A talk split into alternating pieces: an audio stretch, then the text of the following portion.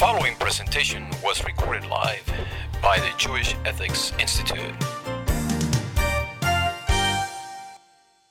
Today's topic is, uh, as you see, is not a very appetizing. I hope it doesn't ruin your lunch.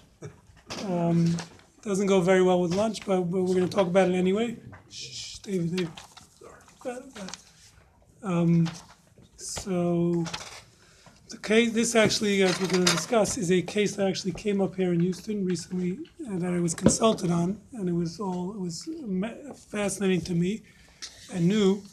And what was even more fascinating, there's there's very little in Western law about it. But what I found out in my research was halacha, the Jewish law discusses it extensively. Very little um, um, in American law actually discussing it. So, so basically, there's there's two scenarios. Uh, the first scenario is a scenario that has had that I've heard about years ago, discussed at conferences, and it's not so uncommon, which is um, Israeli soldiers. As we know, as Jews, we're very into procreation, um, having kids, and uh, in Israel, um, in the IDF, many soldiers go to war. They're single, they're young. When they're joining the army, they're 18 um, and many of them actually give um, they before they in, get inducted into the army, they actually go ahead and um, leave uh, semen samples in case something happens to them. Married, single, um, which is not in, in the states. It seems like it's uncommon, but it's very common in Israel. So a lot of obviously halachic issues came up, legal issues there within the state of Israel, and issues within Jewish law, how that works. So the case years ago, I heard about a case where soldier died. He was single. His girlfriend, who was somewhat religious, asked the rabbi, "Can she use um, his sperm sample with his permission?" He wanted to become impregnated after post mortem, after his death. But those cases were all cases where um, the sample was taken when the person was alive. Obviously, he consented. He left a sample with specific consent um, to be used in certain circumstances post um, posthumously after death. Okay, the case that and that's case number one, um, which which well actually not here. The case I put down was his widow's asking after death to procure a semen sample and use it. Okay, to to have a child after um, after death. The case here that actually took place in Houston, that's scenario number two, which I was consulted on. This was uh, approximately four months ago. A, a young Israeli fellow was um, in a motorcycle accident. He was uh, he was DOA. I mean, uh, he, he was cartwheeling. He was doing some stuff off road, and he hit his head. I don't know if he was wearing a helmet or not. Irrelevant. Um, and uh, they took him to hospital. This is up north. I think it was in Spring, Texas. Um, so they consulted. Uh, so the rabbi who was there, his congregational rabbi, called me and asked me. The question was them preventing an autopsy, and we got that squared out. We'll talk about that a little.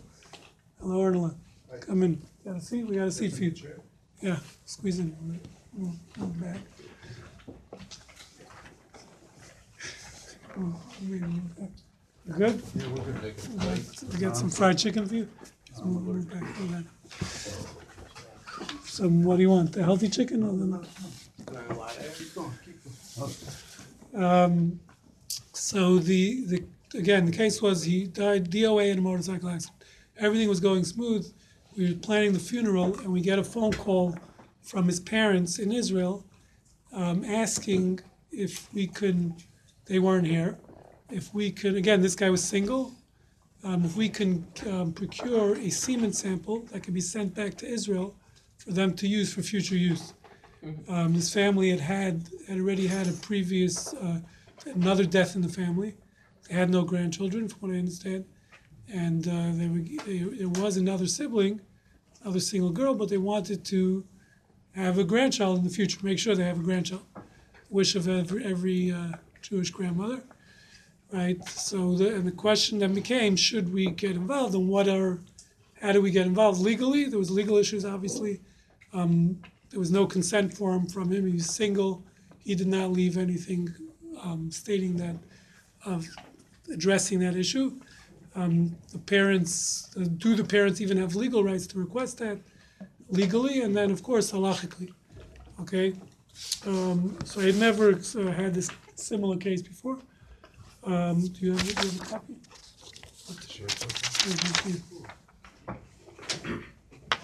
Um, so the, so the first thing is legally, which I'm not necess- I'm not an attorney, just a, a rabbi. But uh, I, um, the first question was even just practically, what we did was immediately I called a urologist friend of mine. The question is even practically, is it possible? Is a semen sample, does it work um, after death? Can you procure a semen sample? How, how it's procured and is it even, is it, can it be even be used? And how long afterwards does, does can the semen be used after death? Because at this, by the time the parents were notified and they called us back, um, asking for this request, they, he was dead approximately, he was deceased around four hours already. Um, and then it would be a question of obviously legal, getting papers and, and things like that. So I called a friend who's a urologist. Um, he told me he doesn't know how long semen uh, is, how long it, it can stay in effect. The second question was how they retrieve it, because um, as we'll see here, one of the major issues is, and as I mentioned before, there's a prohibition in, in Judaism, what's called a nivul hamet, number B here on the sheet, which is desecrating a dead body. In Jewish law, we don't even allow autopsies um, in Jewish law unless there's a need, being let's say it's a question of saving life. For example, um, normally an autopsy would be prohibited in almost all cases in Jewish law. The only time we do allow an autopsy is in case of murder. Let's say where we need to catch the murderer. There's a murderer loose on the street. We need to prove his guilt, even if he's not loose. But we need to let's say prove that he did it. So we need to know the cause of death for a court of law. In a case like that, where we need to, that's called pikuach nefesh. I mean, saving, you can potentially save a life, which means get this murderer off the street. In that case, of course, pikuach nefesh, as we know from previous classes, saving a life overrides everything in Jewish law. So even though there's a, again, there's a prohibition, a biblical prohibition of desecrating a dead body, as we'll discuss, it actually comes from next week's Torah portion, Parashat Shoftim in Deuteronomy.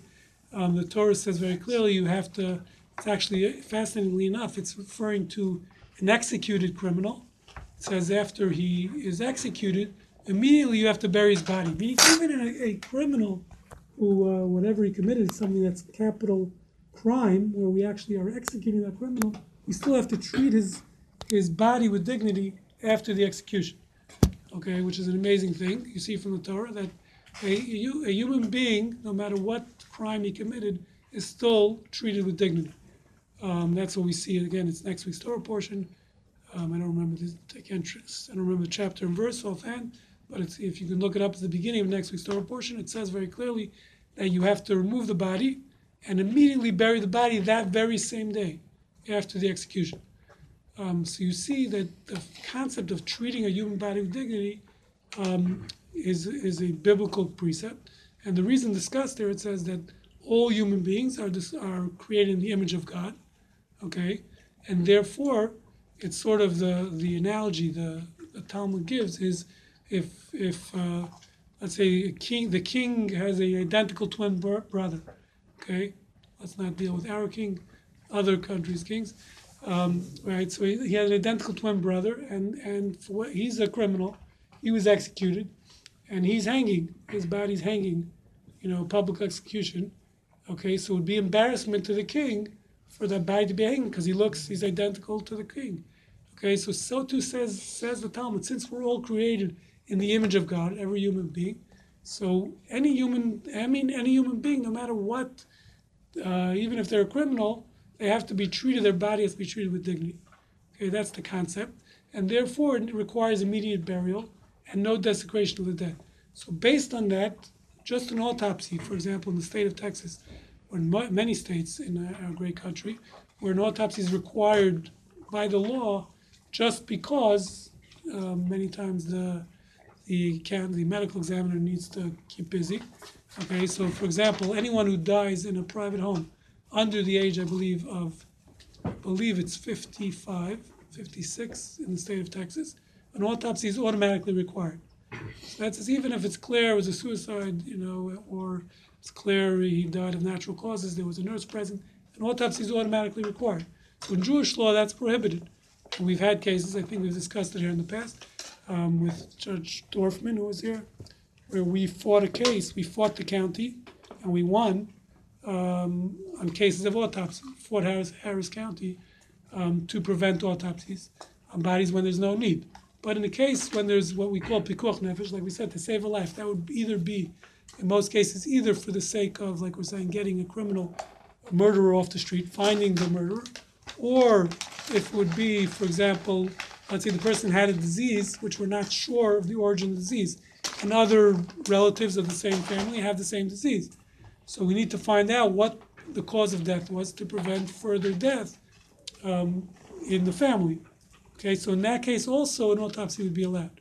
But less anything less than that, an autopsy is usually not allowed based on this prohibition of desecration of the human body. So that's the first issue that, that came up here. Um, and therefore it was important to know how they were going to retrieve the, the semen sample. Was it by um, just removing tissue with a needle and a, uh, what's it called? Um, what called. Yeah, syringe, but uh, a name to the procedure, or was it they actually would have to cut the person open to retrieve the sample? So that would be play a big role here, as we'll see. Um, so, just- so let's before we get to the halachic issues, I'd like to just start with um, the American law. Um, and what's fascinating, I said, what was fascinating to me was American law really had nothing to say about this. Um, there's no cases, even though it seems to be becoming more common um, in this country, of post, posthumous um, uh, using semen, semen samples, and retrieving semen samples.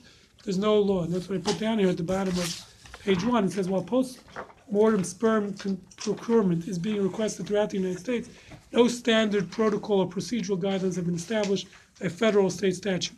Furthermore, the courts have not yet addressed this specific scenario in reported case law. A workable protocol, so, so it doesn't exist. There's almost no um, established law as of yet um, as far as uh, these scenarios that we discussed. Um, a workable protocol can be established by anal- analyzing case law and statutes addressing factual similar scenarios. The ur- urologist must focus on the express intent of the descendant, uh, decedent and limit any postmortem sperm retrieval to the specific requests made by the decedent. Okay, a decedent request should be documented in writing. So it's really, again, there's no protocol. This is a suggested protocol in an article written in a law journal that I found. Um, but there's, there's nothing, again, um, there's no official protocol. Seated must be competent and of majority age. So this is, they're saying that the decedent must, should leave something before, obviously something in writing that would be clear as to clear instructions. Um, in this case, that wasn't available, as I, as I mentioned. In the absence of the decedent expressed affirmative, affirmative directive calling for sperm retrieval, no other relative or guardian, guardian may authorize this retrieval. So they're saying um, parent would not be allowed, even a spouse, it would seem like would not be allowed. Issues regarding the legitimacy and inheritance, rights of the conceptus will most consistently be addressed when explicitly provided for in the will of the decedent. So again, the other question as we're going to address is what happens if this does go through, first of all, who really owns the sperm, if there is a retrieval, who owns that sample, and what happens in the future, um, who gets to decide should it be used, how it should be used, etc. So these are all question, questions which again have not be ra- have not been raised um, from the Western law perspective, um, but halacha deals with this extensively in Jewish law. That's what we're going to discuss it from that perspective. Um, so I can't give you any legal advice. Speak to your attorney if this is relevant. I'm an attorney. Okay. But is it similar to um, organ donations?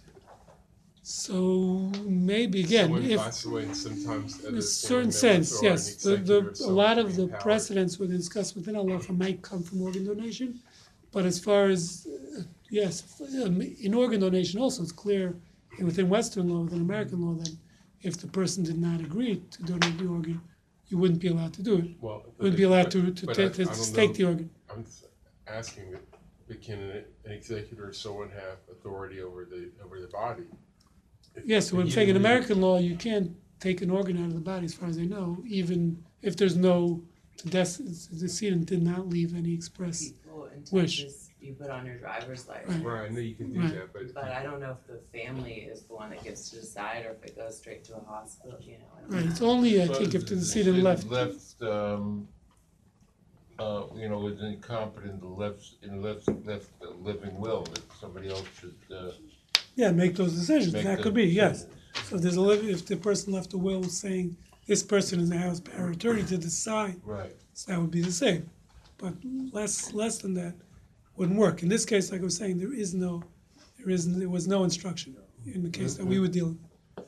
In American law, uh, if somebody dies without a advance directive or without checking the box on the driver's license, next of kin, whoever the surrogate decision maker is, can give permission for donation. Really, They do it all the time. I mean, most, all the time most doesn't eighteen, most eighteen-year-olds that have a motorcycle accident have, have not uh, made a- made a living will. provision for right. what's gonna Right, happen doesn't mean after that, they uh, die. I didn't know that. So But you're they- saying the, But they the, do donations from them all the time, the family does it. even if for an adult and there's no express, if there's a, that they have, That's what I'm asking, that same person could Okay. also authorize potentially the donation of a sperm. but the Uh, difference here is that here you're creating a new life, which Yeah, it's gonna be a what? dis, Well, you no, I'm saying argue there's a with big the heart. difference. The heart, you're maintaining a life. Yeah, or- I It's mean, it's it's different, like but it's not your offspring. This, Okay, here you're creating an offspring, it's much bigger, I know it's a little you know, and, different, and but there's first inheritance issues, it becomes inheritance issues as we I, see. I don't know that, I I haven't seen anything on that, but when I was involved in transplantation, which I was very heavily involved in, uh, most of the donors did not have, uh, pre-planning. Was that in Ben Taub or Ben Taub? or- It- That all over the country. okay. I mean, I, By the way, Ed is a MDJD, so Oh, cool. take his, uh, so we have two MDJDs here. I think only two. Anyone else? Neither. Yeah. Okay. Um, so, okay, so we again, got one who's untainted.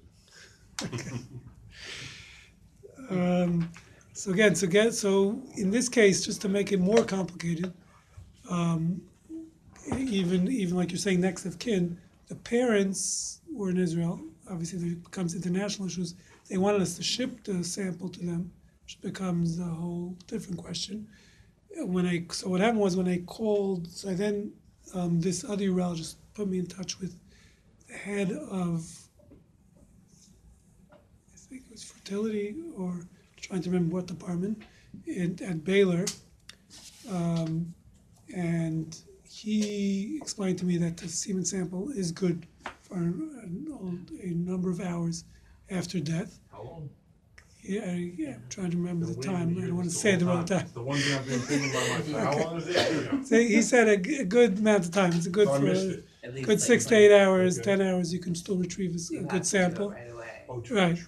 Yeah. Now, now, what's interesting is first of all they got so what happened was this this doctor got all excited when I when this other urologist called him. They were very excited. He said because the the hospital that the body was in, Spring, said they can't do it. They don't have the ability to do it.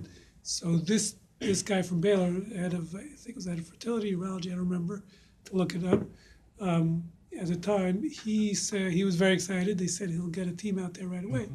First, he said, but they need written permission from the parents. Do, they, do we have power of attorney for the parents? Parents really didn't speak English. Um, the, the rabbi was talking to them. They didn't, and also obviously they were dealing with this tragedy, this sudden tragedy. Um, we did not get power of attorney for them, but the team went out there anyway. They were ready to go.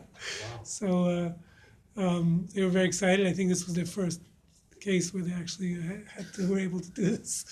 Um, that came up, so they're very excited about it. To make things a little more, little more complicated, just to throw in a few other things, a few other factors is the person um, was married for legal purposes, meaning he had a green card. For purposes of a green card, he's Israeli. So he had a, a, a woman in New York that he was at one I legally married to. But I don't think they really had much to do with each other. At least that's what we thought at the time. She was in Europe. No, in New York. Was oh, she He was in New York. Yeah, another Israeli woman. But I think they were just, for the purpose of green card, they were technically married. And what we found out afterwards um, was that he, and he had a current girlfriend also, not married. Okay, and I don't think these two women knew about each other because when they both showed up, it wasn't a pleasant. So it was, it was a little complicated. Okay. That's usually What did you tell him? Well, he was dead. We didn't tell him anything. with What did you tell them? The parent? We Consulted with you, you said rabbinically, you said Yeah, Jewish so, law, what so did you say? I had no idea what to say, so I said, give me some time. So rabbis, it's good to know, when rabbis don't know anything, so we just call another rabbi. Right. You know, it's like the Supreme Court, we can just go on, you know, step up. So I, the problem is you have to know, like which rabbi dealt with this. I mean, you get, this is not a very common, it's not a question of is the chicken kosher, you know what I mean? It's a little more complicated. So, and this was, and also we need to know, we had to know an answer right away. So I, the first, so I called, uh, the one I could think of, I, there was, there's someone who's known as the head of the Chevra Kadisha in New York, who I had met a few times. Um, the Chevra Kadisha is the burial society, and I figured he's a big rabbi, he would know, maybe this case came up in the past. So I called him, and he said, wow, he's never heard this one before. Okay, so he was stuck also. Um, so, so, so, so again, let me just, I'm gonna go through some of the issues first, and then we'll discuss how we resolve them. You think about taking the, moving the sperm, keeping it frozen at least. No, but the problem is even in the retrieval, if we're saying it's a problem desecrating the body, so then even retrieving the sperm could be a problem, halachically, according to Jewish law. So that was step number one. Can we even allow the retrieval of the sperm? Okay, because like we're saying, that that's, that's what I put here. There's a few, uh, let's go through them one by one, but I'll go, I'll read the issues. The first thing is, issues relevant here, then we'll go back and, and go through them. So the first thing is, the, like I mentioned before, there's, there's, not only there's an issue there, next week's Parsha, next week's Torah portion discusses, again, the, there's, in Jewish law, we bury immediately. Even delaying a burial is considered a, a, uh, a sort of a desecration of the body. So you want to bury the body as soon as possible. Um, again, we make allowances in normal cases. We allowances for a funeral is obviously, first of all, you want to give time for the parent, family to prepare, to allow other people to relatives to fly in from other places. That's the only reason we delay a funeral. But as in Jewish law, funeral should be done as quickly and burial should be done as quickly as possible. We don't believe in a wake and leaving the body, you know, for a week and things like that. Um, we don't display the body in traditional Jewish law. So, so that was question number one, delaying the burial. In this case, technically, the team was ready to do it um, without delay. Um, the body was going to be flown back to Israel for burial. In either case, um, funeral wasn't going to be done here in this particular case. Okay, so so the second question, as we mentioned, is desecrating the body. So is retrieving a sperm sample desecration of the body, as we mentioned? Because normally, as we said, even an autopsy is prohibited. Any cutting open of the body. That was question number two. Um, question number three is there's a prohibition based on the first two, which is benefiting from the dead. It's a prohibition to benefit from the deceased in any which way. Um, so that's that that would be is this considered a benefit? Using a sperm for future use um, because the parents want to have a grandchild is that considered benefit? How do we view that? Okay, and and then we get into ownership issues, um, which is the same in in American law and Western law, which is the issues of who really owns the body, who owns the sperm, and if you say at this point, does, does the dead person own the body? He didn't give permission yet. Do the next of kin own the body? Um, who really owns the body? And then once the sperm sample is, is is retrieved, if we allow that, who owns that sample for future use? Does the legal wife, the green card gra- wife, get to decide? Does the parents get to decide? Does the girlfriend get to decide? Okay, so there's a lot of issues here, obviously, as far as oh, ownership is concerned. Do Solomon and and divide it up. with the semen. It's very hard to divide a sperm. You. You have, it's difference. very hard to divide a sperm. Contacted you, the parents? No, the rab, the parents contacted the rabbi. Actually, originally the rabbi contacted the oh, parents to let them know. Rabbi is Rabbi Yacobian. Um, they- and he contacted me. He, uh, he contacted me to try to figure it out. He knew I deal with medical ethics, so he called me from the hospital um, what to do because he obviously has never dealt with this either. Okay, and now the what gets even more interesting is in Jewish law, as we know, procreation is a very important mitzvah. It's the first mitzvah in the Torah. Um, is procreation, is having children. Okay, it's the number one mitzvah. Um, so the question here is, can you fulfill the mitzvah posthumously? So this guy never had children. He's single. What does the. Torah say about it? Like, is it specific, um, about procreation that has to happen between like a married couple? Oh, so that's a question. That's a good question. Question number one. Question number two is, um, can you fulfill the mitzvah if the person's dead? Can you fulfill any mitzvah if you're dead? But- but um, It's not only the person who dies, it's, the- it's the spouse. Oh, so that's another question. Is the spouse, uh, we'll talk about that. Who's the obligation of procreation on? Is it on the male, on the female? Obviously, you need two to tango, but, we'll, uh, but we'll talk about that too. Okay, so, so these are all fascinating questions. We might need a couple of days to figure it all out, but, uh, we'll try to get you out of here by one P M. Um, so, and then, of course, i- if we do allow the sample to be taken, and then uh, let's say 10 years later, a, someone gets impregnated with the sample, can you, is that a, is that a fulfillment of the mitzvah of procreation? But second, lastly, what about paternity? Um, who's the dad? Do we, who's the daddy? You know those signs in 610? Who's the daddy? Never seen those signs? Um, you can, right, so the question would be, how does paternity work in this case? The guy's dead, he's in the grave for 10 years, is he could still considered the father? Can you become a father posthumously? Again, so similar questions. And then last but not least, we'll leave for the end, which is something called a levirate marriage. That means um, there's something called yibum within in the Torah.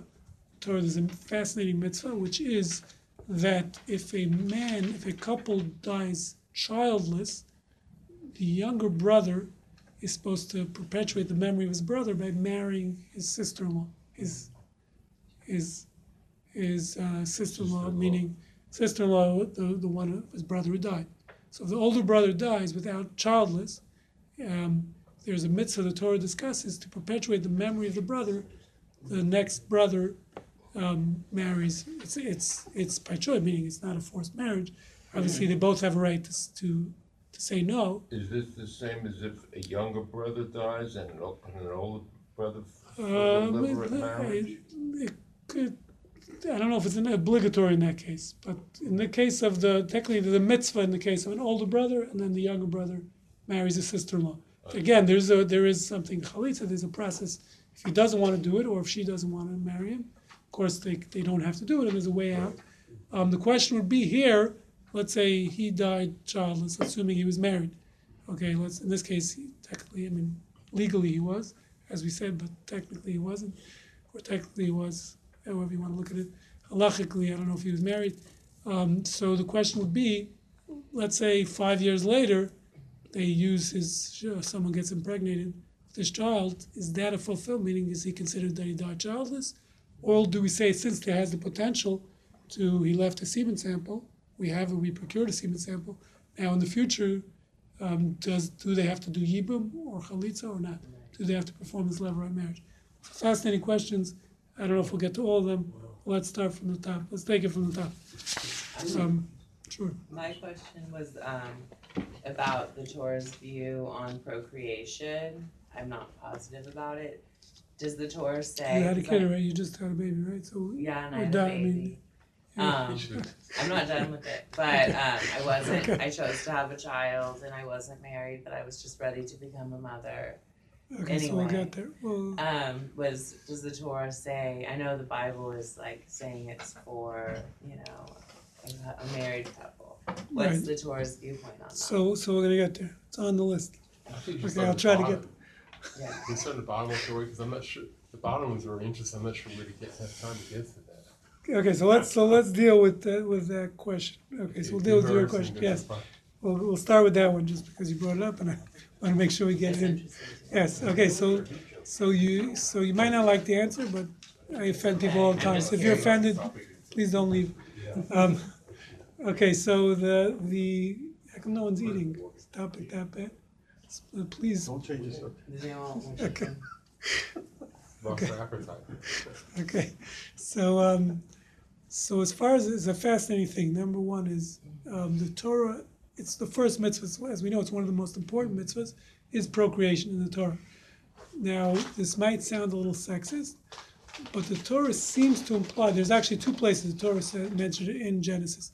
The first mitzvah, one is it to Adam and Eve, the Torah says, God says to Adam, procreate and uh, be fruitful and multiply. Okay, that's the, fir- in the first, that's the first commandment in the Torah okay, to Adam, and then again it's repeated to Noah after the flood. God again says the same words: "Peru melu ataretz." Be fruitful and multiply, um, uh, and to have children. Rabbi Rudinsky always used to say, someone was dating, he would tell them, uh, "Go to Peru." Peru is the word, the Hebrew word for fruitful multiply.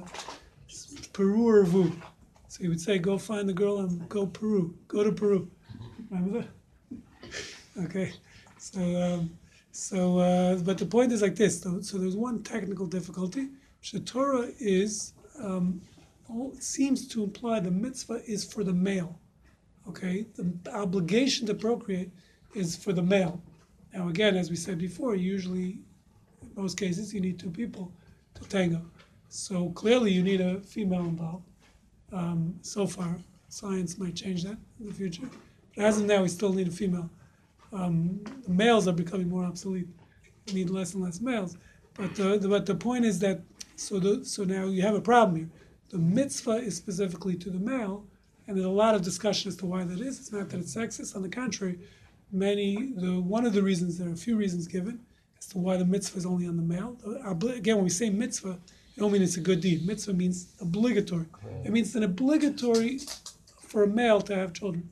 For a female, it's up to them. They have a choice okay, very feminist thinking. Um, for the male, it's no choice. You got to have a kid. As a matter of fact, you got to have at least two. We, the rule is, yeah, you got to have one male, one female, okay, to fulfill the mitzvah. What if you Okay. have two females? Got to keep on going, baby. No clown. Okay, there's one opinion that says you need two males, one female, but we rule one female, one male is good, good to go. Okay, now there's always, of course, there's another mitzvah as we'll talk about that's not biblical, which is extra credit. Even after you have your prere- your requisite, not prerequisite, your requisite male and female, um, you get a lot. There's still extra credit. You keep on going. There's always extra credit. Okay, so that's a, you're still fulfilling a mitzvah. It's a more it's a question rabbinical. It's called Leshevet, to populate the world. We like populating the world. We don't believe in population control. The more kids, the merrier. For the male, it's supposed to be in the Torah with the Jewish female. The mitzvah. Yes, of course. It only Yeah, counts if. yeah, of course. That's for sure. Because we What if want the it's kids not to a be Jewish. female? So then yeah, he's just Is he having trouble? fun. That has nothing to do with the mitzvah. You don't get credit for that. This- Oh, okay. Um, so, but so again, the, the, the mitzvah is to, to populate the world. Okay. So now that's again the extra credit. The requisite amount is male and female, one male, one female. Um, now the reason given, just quickly, why as to why the female has no obligation. One is simple answer is um, it's just naturally males are afraid of commitment, as we know. So males just you know they want to have fun. So the males need the obligation. The females have a pater- a maternal instinct, and the assumption is they're gonna want to have children no matter what. They don't need the commandment. That's one answer I saw. Another explanation um, is that God will never command a mitzvah that someone would have to go through pain to perform that mitzvah. And since, as we know, childbirth is painful, actually we don't know. As males, we can never really um, understand it fully. As I, we can't even make believe we understand it because that would be that's bad too. Even if you try to think you understand it, you'll never understand it. I once had a, I think I said the story here before. I'm not gonna, I'm gonna waste your time quickly. I once was when I was dating my older, younger days. So I went to a, on a date. I was taking this girl. Went to a museum of natural history, somewhere, and they had this this vest you try on for the male to feel like what it's like to be pregnant. So it's like this vest, and it puts like dead weight, a lot of dead weight in your front, and you put you in a recliner, and you have to try getting up from the recliner, recliner with this vest on.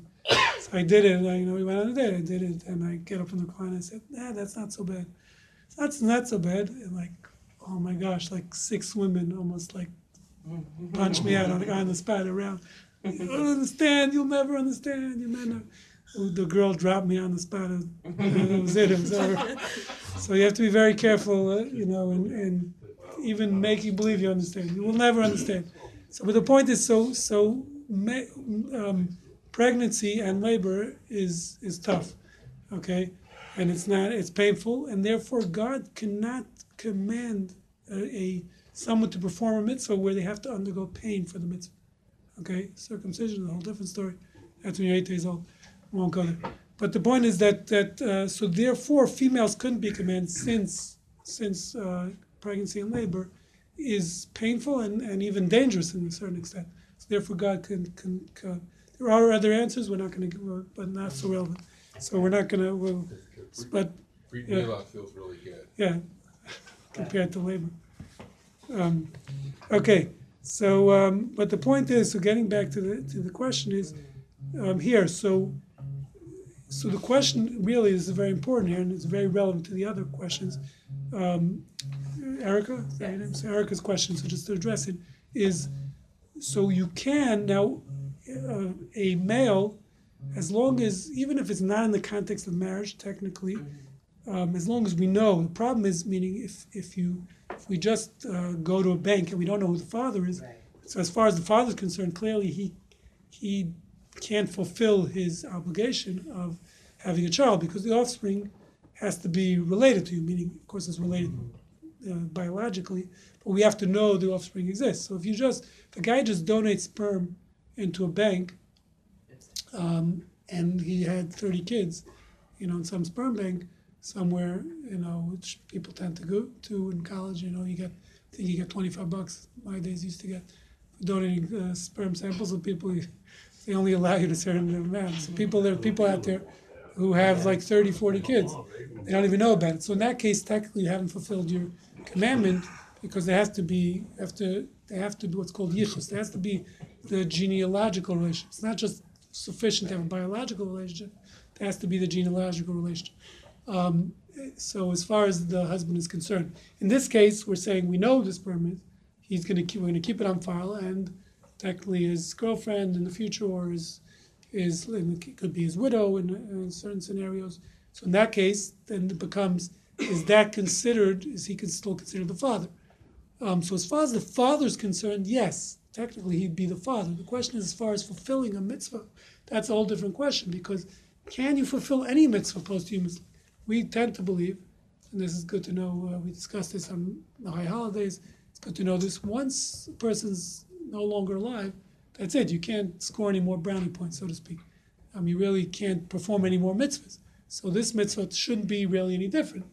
I can't perform a mitzvah after I'm dead right? There's an obligation to perform good deeds when you're alive, and that's when you you can build your future, so to speak. But once you're dead, technically speaking, you can't really perform a mitzvah. Yeah, the question is, would you consider it a mitzvah to, to write this into your will to allow this to happen? Would that be a mitzvah? Right. So so again, it's an interesting point.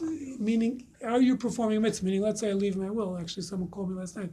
They they want to put me as the officiator. Leaving twenty percent to charity after they die, and they want me to be the whatever it's You called. pick where the charity, the money goes. Yeah, for. yeah. You need to talk to you more often. Yes, Okay. we, so he's he's only like forty. Okay. Uh, uh, so so you got I'll that. tell some more. So the so the point is so ca- listen, he's obviously scoring wherever he is in his eternal life. He's getting brownie points for it. But is that really is he getting a mitzvah? Yeah, because he did it After while his he was death? alive. Right. So in that case, maybe you can Yeah. say yes. But here, but I'm saying the action. That's the question here. Is is the actions taking place posthumously? I'm not sure that would be called fulfillment of the mitzvah. Mm. No, Okay. but before, no, but for just like your example, the guy says, I'm gonna donate twenty percent of my money to charity. The Right. moment- But The moment he made that it's irrevocable, I think that's a mitzvah. That's how I would. So there's a certain thing. Listen, the truth is, it's a fascinating thing because the the in, kabbalistically it's discussed that what is like what do we say kaddish and giving charity it, and why we do things. Let's say on the yahrzeit of a deceased person, on his day of his the anniversary of his death, we do things for his memory. How does it work? We study Mishnayos, whatever it is. The way it works is since you're his offspring, he created you, or that's so. Therefore, whatever happens in the future in this world that he caused to happen, technically he's giving him brownie points. Okay? So that is true, and that's helping his soul in the future. But as far as a technical fulfillment of this mitzvah procreation, while I was alive, I didn't procreate. It didn't. There was no children born. I didn't have offspring while I was alive. So I'm not sure that's a fulfillment. That's what I'm saying. So that's uh, really If, if you're the executor of the charity donations, you can't d- direct any of those donations to my an own. organization that's yours, i.e. Right, that's the problem. That's what I was trying to get at. I was trying to get someone else to, to you know, I'll just Get be him to second. specifically put some to your organization. I got to work on it. I'll work on it. We'll speak after the I'll class. Yeah, okay. So help me out. Yeah. There's another view that halacha doesn't seem to um, present. What about the child? Let's say this uh, the sperm is sent to um, Israel, and the grandparents, you know, or the parents of the son, decide they're going to hire a woman to get pregnant, and then they take care of the kid and bring the kid up. Then they die when the kid is not, you know, they die when the kid is eight, nine, ten years old you brought an orphan into the world. Is that fair to the child? But That's a good the question, yeah, guy that's a social question. sister, And the sister wasn't married and she didn't have kids, so they could, if it was up, if she chose to, they could say, once they pass away, then she mm. will be in charge. Right, it's a, good- it's a mm. valid point. Listen, the question is, it's, but that's more of a social question. Um, meaning, how do we view that in that in general society? Listen, even if two parents are alive and they're, mm-hmm. they're many times kids, they're having couples having children at fifty today. So really, right, so the question, that's a social, more of a social question than a legal. And a halachic question. It's a question socially, should we promote um, things like this? And, and that's, a, that's a the different question. What about the woman freezing her eggs or? Yeah. Yeah, it's don't all those questions. Why the the Torah concept. doesn't talk about the woman. Could you get an egg out of a woman Well, that she the? Torah does, but I don't even know. Can you? Like you, No, you just said no. you could, you you can't, no. Yeah. what? Say it That's again? not- be the right time of the month. You have to get really lucky. She has to So the ovulate. guy, if I got it right, six to eight hours seems like, it's almost impossible the way I view it, but. What woman- happened there? What it worked there? So it worked, it did happen. Yeah, we'll get there. We'll get there. I can only give the punchline away. Sorry, the woman, so could a woman, could, would anybody ever go out, try to get a woman, get an egg out of a woman if she passed away? I, um, I don't know. I'm not aware of such cases, but I'm assuming it. I'm not an It's- expert, but I yeah. think if she's It'll not happen. ovulating, you have all, you obviously have all the eggs in there, but they're not mature, You can they're not extract ready. But yeah. Yeah, they Yeah, could we extract. also They use do it. extract extract eggs, and Now, they do there's do a in vitro. precedent to that when a woman is killed and she's, you know, like pregnant then the, the baby will, uh, Yeah, but that's removing the you know, fetus. is viable, they remove the Right. fetus and the baby is Yeah, but alive. that's that's not the same as removing eggs. Yeah. But I so I don't know enough about that. I don't- I don't. I, I dealt with this with males. So so far, Sorry. maybe the next class we'll go. We'll do females, I but, but I don't see the difference per se. I'd like to weigh in It'll just be a, the same, a little yeah. bit more on, on American jurisprudence. and- Yes, and. I, I think I'm Please. right on this. but not Your certain. thinking you're right is, is But- enough for me. The American law views a corpse as pseudo property. And as pseudo property, there's a, a chain of custody or a chain of, of deed, if you will. And that goes through the lines of, of succession, next of kin, whoever that is. And I, I think it's clear under American law that if someone is legally married, whether they have, you know, eighteen girlfriends or, or no girlfriends, the wife is the next of kin. You may not like that wife, but you didn't divorce her, legally so in this case. legally, the wife is the next of kin. She would, number one, be the one that would have to consent, and number two, she would be the owner of anything from that, from that body unless the state took it over. The state has certain rights, as you know about autopsies, uh, to have the body escheat to the state. But short of the government saying, we want that body and we're taking possession of it, uh, through escheatment, the, clearly it would go through the kinship uh, of inheritance, and it would be up to her. She would own the sperm. She could sell it to the grandparents. She could deed it and give it to the grandparents, or she could keep it for herself and sell it to the sperm bank and get 30 mothers to buy it. Mm-hmm. So I, I think that it's unlikely in, in a case like this that the state is gonna say, oh, we're gonna start prosecuting people that suck a needle in this guy's testicle. Mm-hmm. But they could. I, Well, thank God I wasn't, I wasn't involved in that, I mean, the practical part. But, but, but I do think that, that the ownership and line of custody is very clear under American jurisprudence, whether you can actually give consent to, to get sperm. I think that might be a closer question, but clearly, Okay, if it's going to occur, so I can tell you, in this case, it didn't kin. happen, there was no consent. They didn't have any written consent of anyone, but they were so excited, the, the Baylor Well, team, that they I- I were, mean, they were I- there. I understand They all did. that, and, and, you know, They asked for you consent, get away- they didn't get it. You, you get away with almost anything. If you actually ask for consent and don't get it, you're really on very thin ice. Well, the parents were ready to give it, I don't think we but the actually got parents- them the papers before But they the did parents don't, don't Oh, you say have they might have the right, right right. to give I got you. consent. I got you.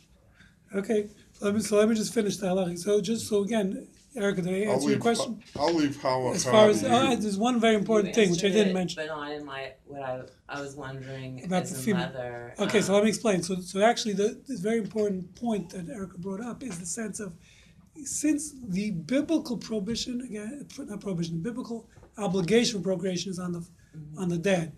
Now there is, and this is very relevant here, as we'll see, for consent purposes. Um, but the the second part we mentioned, the extra credit mitzvah, which is just there's a mitzvah what's called l'shevet yitzara, that there's an extra credit to populate the world. That's even for females. That's not only for males. And they're Jewish, Okay. they're Jewish anyway. Right. So that's and that's what would be relevant here, and we'll, we'll explain why. Because going back to um, the question here, as far as trying to oh, so so as far as let's address C for a second, um, we, which C the issue was prohibition of benefiting from the dead. So there's there's um, there's a concept called um, put it down here, the second one on the page, on, in C, C, second dot, mitzvah lav lehenot nidna. It means we, when we, when in the performance of a mitzvah, we don't view it as you're doing, as a benefit. Because when you do a mitzvah, you're doing it for God. A commandment, you're not doing it for your own benefit. There might be side benefits. Yes, you're having a child. Some might view that as a benefit, some might not. Um, that's a matter of debate. But, but the point is that but you're you're officially when you're doing any commandment, you're doing it for the for the supposed the ideal purpose is you're doing it for idealistic reasons, not for your own benefit. And therefore, we don't view um, having procreating or having children in this case, having um, let's say pregnating a woman or removing the semen sample here for the purpose of procreation of future offspring as a benefit according to that. But that's only it would be a mitzvah because he's dead. Again, he has no obligation anymore. So it would only be if you say the female, in this case, let's say the technical um, wife, the legal wife, um, the green card wife in this case, she has still has per- perform a mitzvah by becoming impregnated with the semen, and therefore that's not called benefiting. But if you say the female has no obligation, then technically it would be, be a problem of the benef- benefiting from a dead body because you're taking the semen. Yeah. In this situation, did the parents want her to be the one impregnated, So it's or a they good question. wanted the semen I'm for not even sure they knew she existed. Oh wow. Oh. Wait, Which one? I don't know. Which know. one? Which one? The girlfriend or the wife? either. I don't know if they knew either Maybe the reason they- about either one. He was living in the states. I mean, I don't know what his relationship with his parents were. They were just they just want to have grandkids. I don't think they cared. I don't know how they were gonna. I don't know if they have even thought how what they're gonna do with the sample and who they're thinking. wanted, you know, Right. I don't know if they ever even met the either the girlfriend or the, the green card wives. I don't know. realize you have a storyboard for a reality TV show. You didn't know that, wow. Um, I'm not sure I want to do this as a rabbi. I don't know if I want to For Enough money. be. You know. Actually, be Donation, interesting. baby. Actually, be would be Um, very interesting. This is a great show. Yeah. Um, okay, so so the the issue becomes okay. So that's that's as far as that. So I hope I addressed it enough. We're going to go now. So, just once we're on C, so the, there's there is I did find something before that discussing transplant, as you mentioned. The, a lot of the precedents for this would be other cases of transplant. So someone does address. I found that he talks about cor- corneal. Normally, by the way, the reason why we're allowed to take a heart in Jewish Judaism is a myth. People say you're not supposed to donate organs. On the contrary, if you can save a life by donating your organs, it's an it's obligatory. The only time it becomes an issue, and I don't want to get too sidetracked here. We only have five minutes left. Is if the person's not truly dead, and there's debate within Jewish law, what's considered dead? Is cessation of is brain dead considered dead halachically, or do you need cessation of cardiac function, complete cardiac function, to be considered halachically dead, Jewish according to Jewish law? So the problem becomes if you say if you need complete cessation of cardiac function, it's very it's very hard to donate your organs because in many cases um, the organs are not they don't stay for that long. Here the semen stays for longer. So I did find so therefore if you can save a life by donating your organ, you should donate your organ. Um, again, if you're halachically dead. Okay, so so just the the issue is becomes putting just putting down something on your license. Um, you have to make sure they're not taking the organs today. There's the medical community is so desperate for organs. Many times they're taking organs out when you're quote unquote halachically still alive, and that's a problem. We're not going to go there. That's a different class. I think we once did it here. Maybe yes, maybe not. The point being is, so there is, by the way, just if anyone's interested, if I have it on me, but there is a there's an organization called HOD. called- They're called Halachic Organ Donation Society. I am a card carrying member. If I have it on me, see if I can find it. Where do we find that? It's on the If you get a Chinese can't even find license, ways. is the box automatically checked? Too many credit You cards. can find it while he's alive. So that's why I don't drive a motorcycle. That's why I don't drive a motorcycle. So this is if anyone wants to look at it. This is a fascinating organization. You can go up, sign a line, and then what's fascinating is you check off in the back cessation of cardiac function or cessation of brain of brain function, and then you put down your rabbi's number on the back. So and always put down two rabbis because as we know, rabbis are very hard to reach, in the middle of the night especially. Um, so put down It's- two rabbis' numbers in the back, and you want this rabbi to them to call this rabbi to make all the decisions prior to any removing of any organs. So it's a great organization. You can look them up online. Um, so the the point is that I forgot where I was going with this. Oh, so so so the bottom line is so so to save a life, there's no question you can donate an organ. But what about something like a cornea? If I donate a cornea, I'm not saving a life. So there is a one one opinion says eyesight. If someone's blind, it's as if they're dead. So it's like saving a life, whatever it is. But but the point is that I found a, a response that says that taking cornea transplant is not considered benefiting from the dead again because since the tissue is live when you take it out and it's going to continue to live in someone else's body as someone mentioned before. So then you're not that's not considered benefiting from the dead. This part of his body stays alive okay? It's going to continue to stay alive in someone else's body. So the same thing you can make the same argument here with the semen. Take the semen out it's alive you freeze it and it's going to continue to be alive if they use it in the future Okay, so the same thing. That's also not called um, desecration of the body.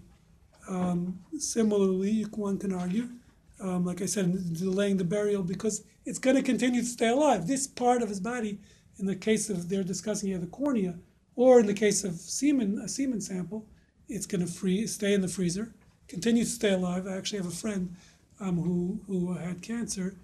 Um, he's thank God he's okay. This is 15 years ago, and he he before he started getting his treatments, they tell you to cure a semen sample in case.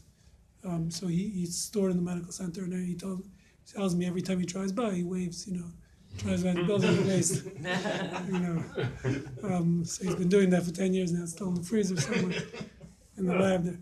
Okay, so, so, um, but the point being is that, uh, so since the tissue, this, the semen sample, in this case, will continue quote unquote to stay alive, if, for sure if they use it, so therefore maybe that's not considered benefit from the dead, that's not called considered, um, uh, um, delaying the burial because it doesn't need to be buried. Normally, we bury all organs of a, of a deceased person. We try to bury everything. Again, to save a life, you can donate them, but in this case, technically, it's not saving a life, but we're saying maybe this would be an allowance.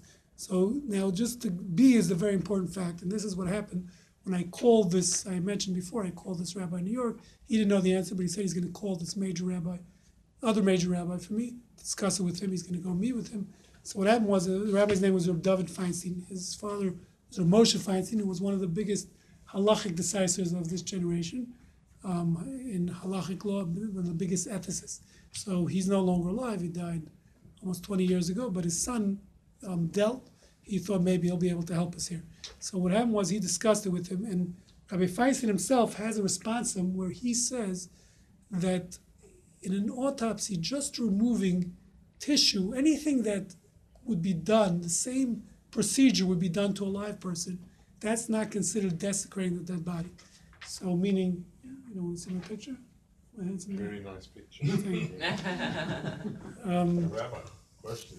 yeah. So the way you put it, wouldn't you think that everybody should be an organ donor, they have an obligation? The way you So it put is a mitzvah. It's not obligatory at this. Uh, a dead organ donor, yes. If you can save a life, you probably should do I'm it. saying, if every. if A every live organ person- donor is, is, is less obligatory. I'm But seeing yes, it if you're able to save a life, perspective. I never I'll, it this way. I'll tell I'm you. I'll wondering. tell you. I'll tell you why. Because again, since once you're dead, you have no obligation to mitzvah.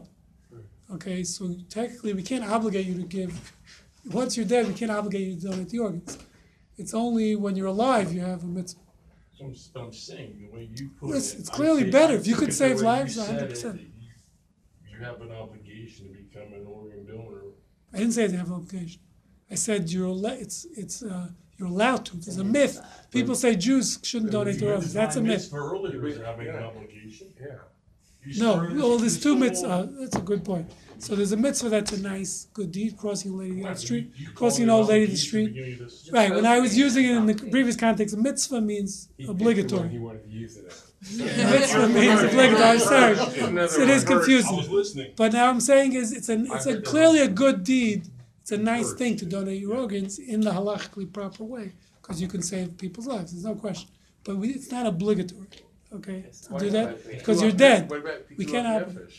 But you're dead. We can't obligate you to do something once you you're dead. decision while you're alive. Yeah, but once you're dead, we can't obligate you to do it. I understand, but while you're alive, you can obligate, you can Again, make the election to take You up the could, driver's you could, but license. again, it's not a, it's not obligatory Why not? because Then you you're going to die. be dead when when you give giving it. So it's a catch twenty two. Catch twenty two. So let me explain because we're running out of time here. We're over time. Ramosha Feinstein says like this. He has a response written about autopsies. He says that any procedure that would be done to a live person, you could do it to a dead person. That's not desecrating the dead. So if I'm going to cut open, if you've ever seen an autopsy, you've gone to medical school, as we know, they literally they, they cut the person, they saw the person's head open, take the brain out, they cut his body. So that's not, you can't do that to live people. But a procedure, very important, Ma- Marshall, listen to this. A procedure done to a live person, such as removing tissue, aspiration, with a needle, aspirating someone, listen, shh, guys, guys, listen.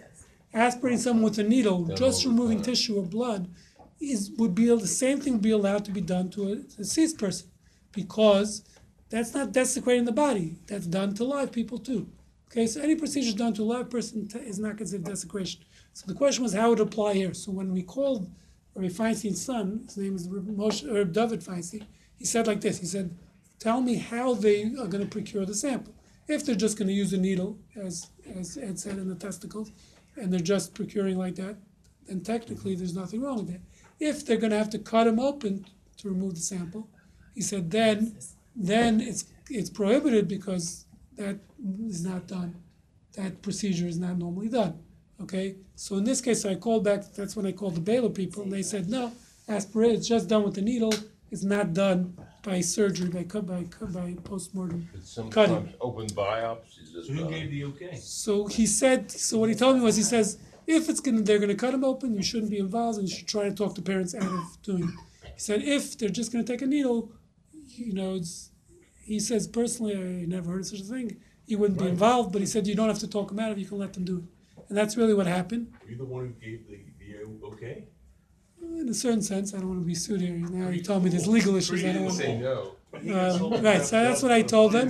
Now, That's why he interestingly can't enough, make The TV series. He goes- Interestingly enough, so let me just finish off. A- And the following week, I spoke to this big rabbi slash ethicist in Israel, Dr. Steinberg, and he sent me a whole piece that he had written on it. He showed me some others. So basically, the, the conclusion was, in his case, and this was where I was wrong, I didn't find out till after it was said and done, so couldn't go back and put back the, the sample. But uh, he said basically they would allow it in Israel um, the ruling of the rabbis in Israel was if the person was married and he consented prior to death, um, that he wants his semen to be used after death. So in that case, they, they actually allow it and encourage it um, in that case. But if, in case where he was married and his spouse wants to do it, wants to become impregnated, and he did, he consented prior to that. But in the case of a single person where he never consented, where or he, a person never consented, in that case they wouldn't allow. it. Okay, so and then I so I really gave the okay r- wrongly in this case. So, so let's say you had, you, you had to make a decision quickly. I did. You That's what You happened. made the decision to preserve the He specimen. was married legally. And So we did it. Jewish Later, after ceremony. contemplation and discussion, it's determined that that was inappropriate. He was married. So Right. does that sample then have to be buried? about oh, it. Question. So the issue with not barrel, They're just saying that, no, it's meaning if he consented and he, he wanted it to happen, then we encourage he perpetuating the marriage. They- the- But It's based on the concept of He Yibum, it's based on the concept of this concept of levirate marriage, which is you see the Torah wants us to perpetuate the memory of the deceased person who never had children. So based on that same But concept, they're marriage. saying, right, they're saying if the guy wanted to do it and that we see the concept is a valid concept in the in the Bible itself, in the Torah, the Torah perpetuates wants us to perpetuate the memory of the deceased person. Therefore we're gonna allow it here. But if the person died and he never expressed this wish and he's single, in that case, we're not going to encourage it. Again, does that mean, and it's a very good question you're asking, which is, it's done already in this case. And by the way, the Baylor people told me when they took out the sample, they said, we're going to do it. We don't know legally if we're going to be able to send the tissue to Israel. That's a whole different legal, follow up on because there's, there's legal laws about um, sending tissue overseas and stuff like that. That's a whole different question, which I have nothing, I don't know anything about, so I'm not even gonna comment. I don't know what happened at the end. Um, I do believe that they legally, or maybe they just smuggled it out of the country. Put in their carry-on, it's less than the amount of liquid you can take out, I don't, I don't know. Uh, TSA, I could imagine, you know, at the border, As long as you it TSA. less than three Right, ounces. so I don't know. Or maybe I don't they know brought what over, happened, Like a woman. And I don't, you know, and practically, made it- um, thank God, I, I, I never spoke to the parents and trying to, so I, don't- I don't know actually, in actuality. I know they did take a sample, I know it was in the freezer somewhere in the medical center, don't know what happened subsequently. Um, so now that we do that, have a It's called happy afternoon. plausible deniability in If anyone has any questions, do not speak to me, speak to your local rabbi about this. Um,